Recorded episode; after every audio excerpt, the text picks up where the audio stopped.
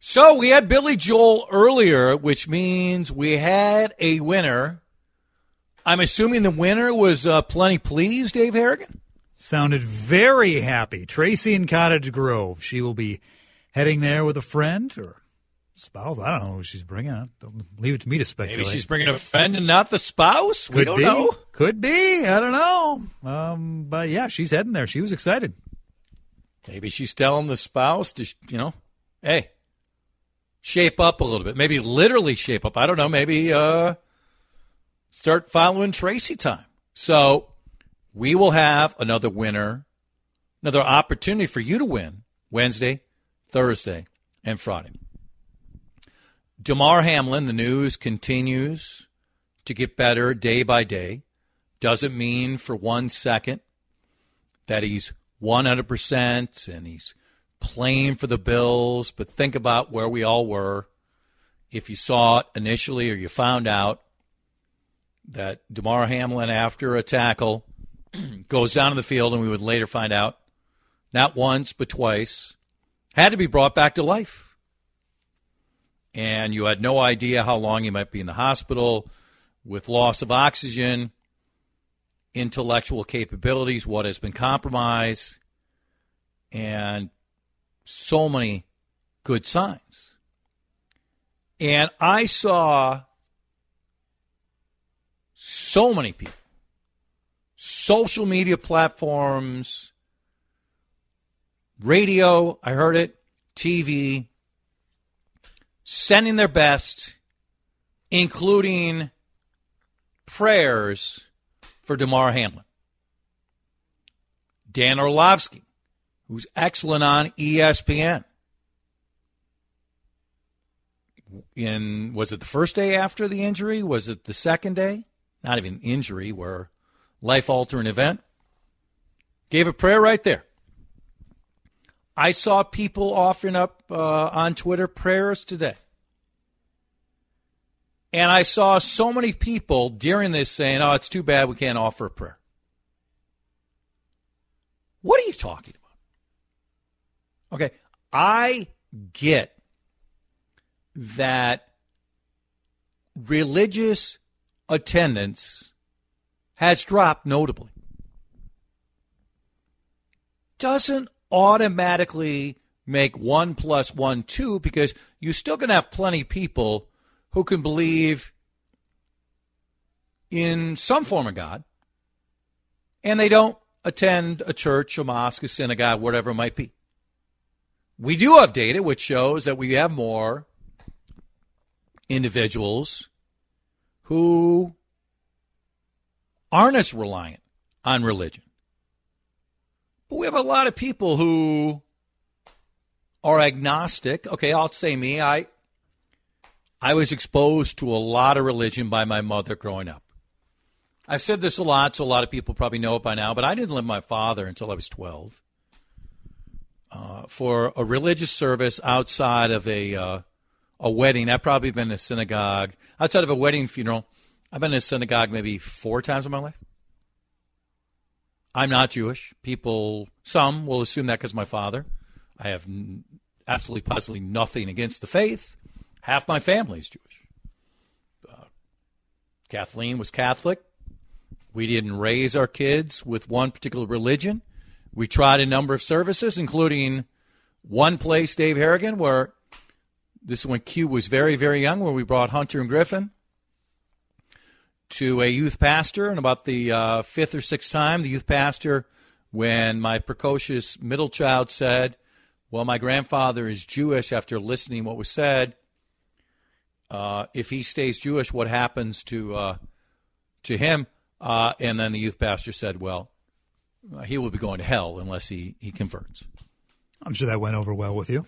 Oh, went very well with me. I uh, I told him to f off to his face right there in the uh, church, and we never entered that place again until I voted there this year. Actually, that's the first time I I was back there. I thought about asking for that youth pastor, you know, and saying, "Hey, I just want to let you know my father lived to 100. He never switched. I think he's good. He's got to. Do you want to insult any other six and seven year olds?" And we have some people who are insufferable that way about religion. where it's pretty funny how sanctimonious they can get, but it's only about their religion.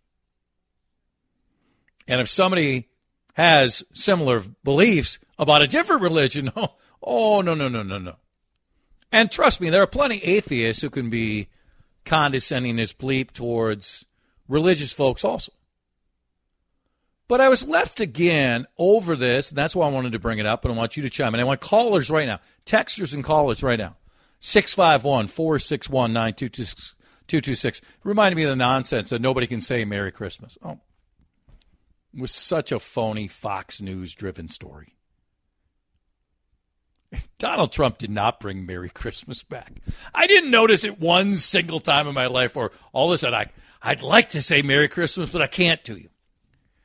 And just like this, there were thousands and thousands, tens, if not hundreds of thousands of examples where people wished the best, and in particular, to be precise, prayers to Damar Hamlin. But others who are convinced that because God doesn't play the same role for, let's say, me or you, Dave, as them, that this is an example of what's happened to our world when prayers were everywhere. And so, do we have people who are bothered by it? Sure. Just like we have people who are bothered when, wait, you're not with my religion or you don't follow my Bible or, wait a second, how can you not think my God is right? But stop with this prayer is being suppressed because we just saw on a national story where prayer was everywhere. Dave, I want you to chime in first when we come back. You agree with me or you completely disagree with me? Let me know through a phone call or a text. 651 461 9226. That's the city's one talk and text line, and that's how you can track me down. All right, Dave Harrigan, you heard me. I'm all for, like anybody who's decent, for Damar Hamlin to make even more progress. It's been amazing so far. And to me, I've witnessed people offering up uh, on their social media platforms, on television, and uh, elsewhere in life uh, prayers for Damar Hamlin, and then uh, seemingly others at the same time saying, hey, you're never allowed to offer up a prayer. It's everywhere. So stop telling me you can't offer up a prayer. You're suppressed. Nobody will let you do it. When this national story demonstrated it took place. You can be the person who doesn't believe in prayer at all. That's your call. Do I do I personally think prayer helped Damar Hamlin? Do I personally think that? No. No. But do I say that I'll take all good thoughts and prayer for Q as a meaning of I'll take any help? Sure.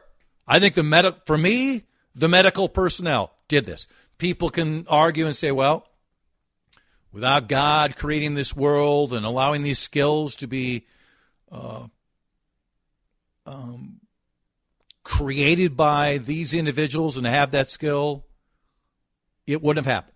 We can have that debate, but just don't tell me that prayer is suppressed when prayer has been everywhere the last eight days.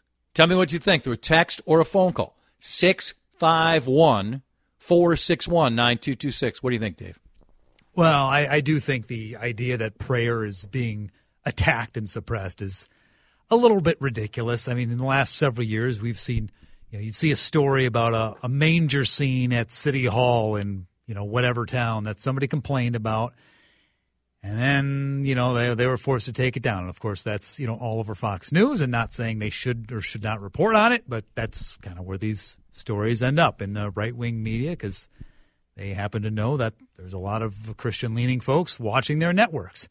And I think that just perpetuates the idea that you know, you, well, you, you can't even say a prayer in this country when clearly, as you've pointed out over the last week, you can say a prayer. You can say prayers in private. You can say prayers in public. You can say prayers on social media. You can say prayers on ESPN. And your point nails it. And Fox is masterful at this. That you have a town where to me, a town went way too far. And manger scene, saying Christmas, whatever it might be.